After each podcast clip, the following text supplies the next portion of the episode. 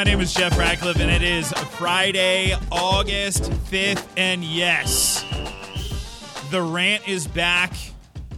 I'm not going to get into what caused the hiatus because you know what? You don't care anyway. The most important thing is this freaking podcast is finally back.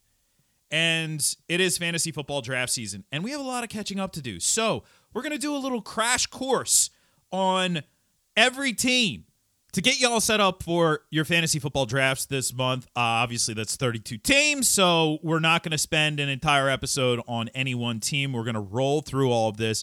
Also, I have to note that while I am keeping the rant alive, I will also have a second podcast this year, uh, the FTN Fantasy Football Podcast. So make sure you subscribe to that as well. But we'll, we'll sort of be splitting our time between these two podcast feeds. But you know, you know what to, you're going to get from me. You're going to get fart jokes, fantasy football information, that sort of thing. All right. Uh, the other thing too, if you want all of my content, the the premium version of my content, then head over to ftnfantasy.com. You will get award-winning rankings, uh, projections, and so much more. The draft guides, the rookie fantasy scouting guide, the game plan draft guide, all behind the paywall. If you want the platinum experience, where you'll get additional things. We have a platinum subscription, so you'll get League Sync. Uh, you will get access to, to the Discord chat where you can talk directly to me and other folks on staff and all the advanced stats.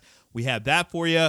Uh, we also, and I recommend the platinum, but if you want DFS included and betting included as well, we have an all access and NFL all access package. Uh, that would get you access to FTNDaily.com, FTNBets.com as well all of that, any of these subscriptions at FTNFantasy.com, promo code RATPACK will get you 20% off. All right, so let's dive into it. We are going to go. Uh, I'll go alphabetical by by city, or well, in some cases, it's not a city like Carolina, but whatever. You know what I mean? Uh, the city of the team. So we'll start with uh, one that isn't a city, Arizona, uh, and of course, the Arizona Cardinals heading into this year after last year's colossal uh, disappointment down the stretch. They they basically folded up, folded down the stretch. But what we did see and what we have seen in each of the last two years is stretches of elite fantasy production out of Kyler Murray. We know he has that capability. In fact, I think it's fair to argue that he has one of the highest, if not the highest ceiling of any quarterback. And yes, I know what I just said compared to Josh Allen. I mean, you know, Josh Allen is a fantastic running quarterback, and we'll talk about him when we get to the Bills. But Kyler is more dynamic there. Now, if Kyler can put it all together from a passing standpoint, that's where he really delivers the goods. Right now, I am projecting him out, uh, ranking him at quarterback six, uh, right in that range. The the obvious concern with Kyler Murray, in addition to not knowing the playbook or or not knowing what his opponents are to do, not scouting his opponents, uh, if you don't know about the contract stuff, look it up. Uh, is injury concern. Each of the last two years, that elite production was basically ground to a halt after he gets hurt. So hopefully we can we can right the ship a little bit there. Uh, but from a weapons standpoint, yes, Christian Kirk is out of the mix, but they brought in his boy, his old college buddy, Marquise Brown, who, all right, I, I, I mean, he got caught speeding. Okay, it, it's not anywhere near as bad as Twitter made it seem to be. And honestly, yeah, will he get a ticket? Sure. Uh, will he be, you know, maybe uh, scolded by Cliff Kingsbury and told to not do that again? Sure. Is he going to be suspended by the NFL? no. highly, highly, highly unlikely. Uh, just given the circumstances there. So he for, figures, Marquise Brown figures to be the number one wide receiver for the first six games of the season because DeAndre Hopkins is suspended uh, for those first six games. So this is a really prime spot for Marquise Brown. This is a great offense for Marquise Brown to be in because it it, it is that up tempo. It is going to showcase his ability. And honestly, if you look at Christian Kirk, Christian Kirk was wide receiver 26 last year in fantasy. And a lot of that was, you know, the product of him being sort of that vertical threat in the offense. Even though he was running out of the slot, he was really the downfield target. Well, Marquise Brown is better at that than Christian Kirk. So, very favorable spot, especially given uh, the early season role. Now, DeAndre Hopkins, north of 30, gonna miss six games. I've moved him so far down in my rankings. Like, I have him at wide receiver 47 right now that honestly, I don't think, I think he gets drafted before I'm willing to take him. Now, I'm not willing to have a guy on my bench for that long or even sucking up my IR spot, which I don't think you should be able to put a suspended guy on IR, but that's beside the point. I don't want to waste that spot on DeAndre Hopkins. Just simply put, I don't want to waste any spot on him, so he's usually going before I'm willing to draft him.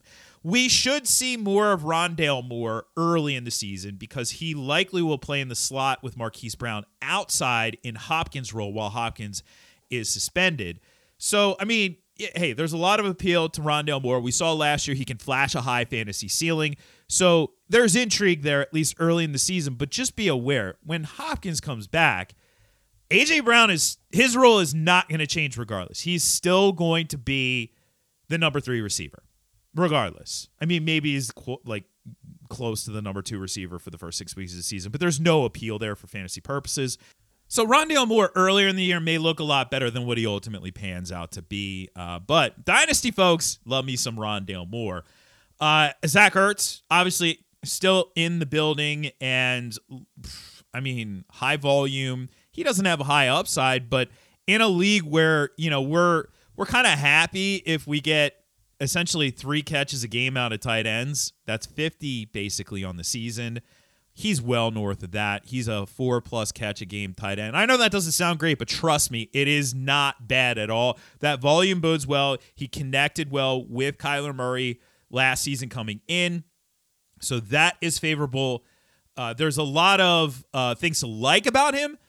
And I don't mind where you get him. The problem is if you're looking for a higher ceiling tight end, like Zach Ertz, is his ceiling top three production? I don't think it is at the position. I don't think it is.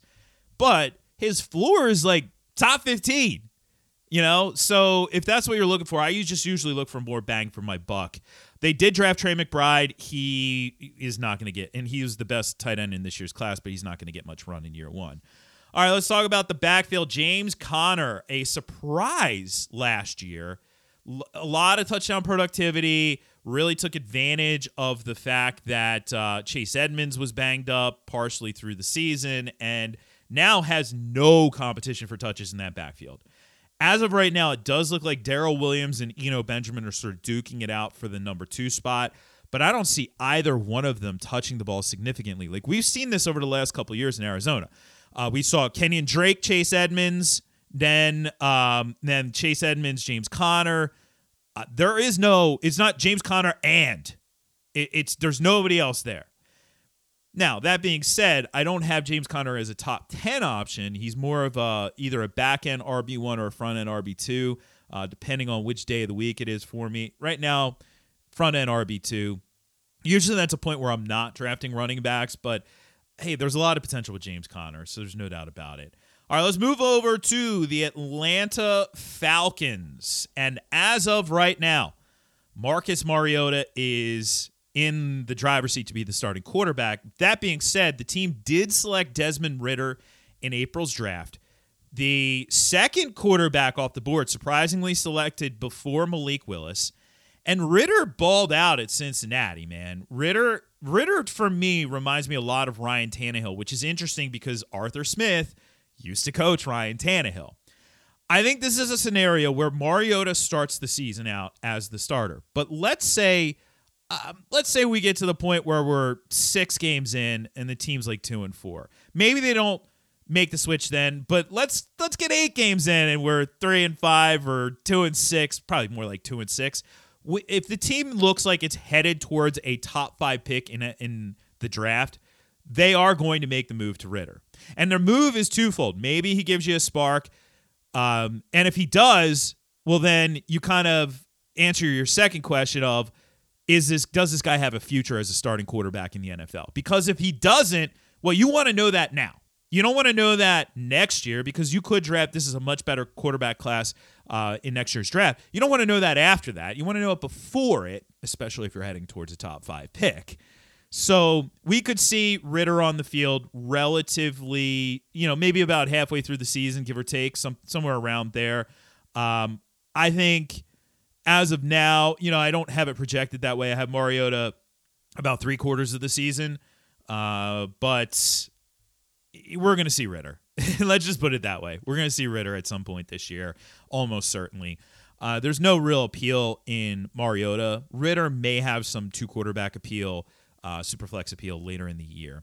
Uh, he does have the ability to move as a runner, and I think he's an underrated passer, to be honest with you. But third round pick for a reason. Uh, let's talk about the backfield. Okay, so Mike Davis is gone. He's in Baltimore. Cordarrelle Patterson is there, but he's not really a running back. He's an all time great kick returner. And they showed finally Arthur Smith cracked the code. How do you use this guy as a positionless weapon on the offensive side of the ball? He will move around the formation, he will carry the ball, but I don't think it's going to be much more than five or six carries a game. In fact, I'm projecting him at 101. So roughly what, six carries a game, give or take. He's going to catch the ball a bunch too, but he's not a true running back. So Mike Davis is gone. And I mean, what do we have still on this depth chart? Qadree Ollison from last year, uh, Damien Williams, who everybody loves, but nobody knows why, or rookie Tyler Allgeier out of BYU. Tyler Allgeier, man, is a bigger back. He can play in a three down role, but he's certainly the type who, if you wanted to uh, give him, you know, 16 to 20 carries a game, he has the size to hold up to that at the NFL level. He's not super dynamic or anything like that. He's not going to rip off long home run touchdowns on the reg. He's not going to, you know, make you miss like crazy, but he's just a good football player who has an opportunity to potentially be the lead back in this backfield and nobody is paying attention to him. You can get him basically for free in the, you know, like round 10, round 9. You can get for free in drafts right now. And I am targeting him. Even on a bad team, there's opportunity there. Uh, you know, every year we see these rookie running backs who emerge. He could be this year's rookie running back who emerges as a fantasy option, who nobody's talking about right? Elijah Mitchell last year, James Robinson the year before. Well, here we go. Tyler Allgeier know the name. Wide receiver, they drafted Drake London, who um, is interesting. He's got a little Mike Evans to his game, except he's more of an inside type receiver. He's more like a big slot than he is an outside the numbers guy. But he, I mean, there's so much opportunity because the rest of the depth chart, you have Olamide Zaccheaus, you have Auden Tate, you got Bryan Edwards. Like, there's nobody there. And I'll talk about Kyle Pitts in a minute. But Drake London is set up for volume in year one in this offense. Now, I'm not going to go any higher than wide receiver three territory, but I don't hate that because it's not like the team is going to attempt zero passes. And if the targets aren't going to Kyle Pitts and they're not going to Cordarrelle Patterson, which I mean, I have Cordarrelle Patterson at 60 targets right now. I have Kyle Pitts uh, a, a, little higher than that, well over 100 targets. But if they don't go there, they're going to Drake London. So I really uh, I dig the idea of Drake London if you're shooting for upside. Now rookie wideouts can be a little hit or miss. Uh, you're not going to get Justin Jefferson rookie year, Ja'Marr Chase rookie year out of all these guys, but uh, he is one of the better rookie options at wide receiver. There's nothing else to like at wide receiver for this team, but fortunately they do have Kyle Pitts, and Kyle Pitts is coming off of one of the greatest rookie tight end seasons we've ever seen. Thousand plus yards. Now, of course, he didn't score a lot of touchdowns.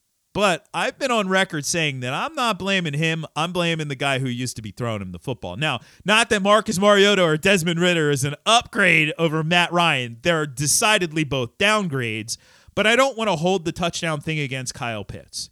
Kyle Pitts is an absolute mismatch at tight end. He is a transformative player at the position. He is not, as a lot of people will say, a tight end in name only. No, no, he's not Mike Gesicki. He's not a big slot. They will use him in line. But when you have a guy like him who is such a mismatch, of course you're going to use him in the slot and potentially even outside the numbers quite frequently, which is what they did. Now, in order to draft Kyle Pitts, you have to take him basically in a 12 team league in the third round.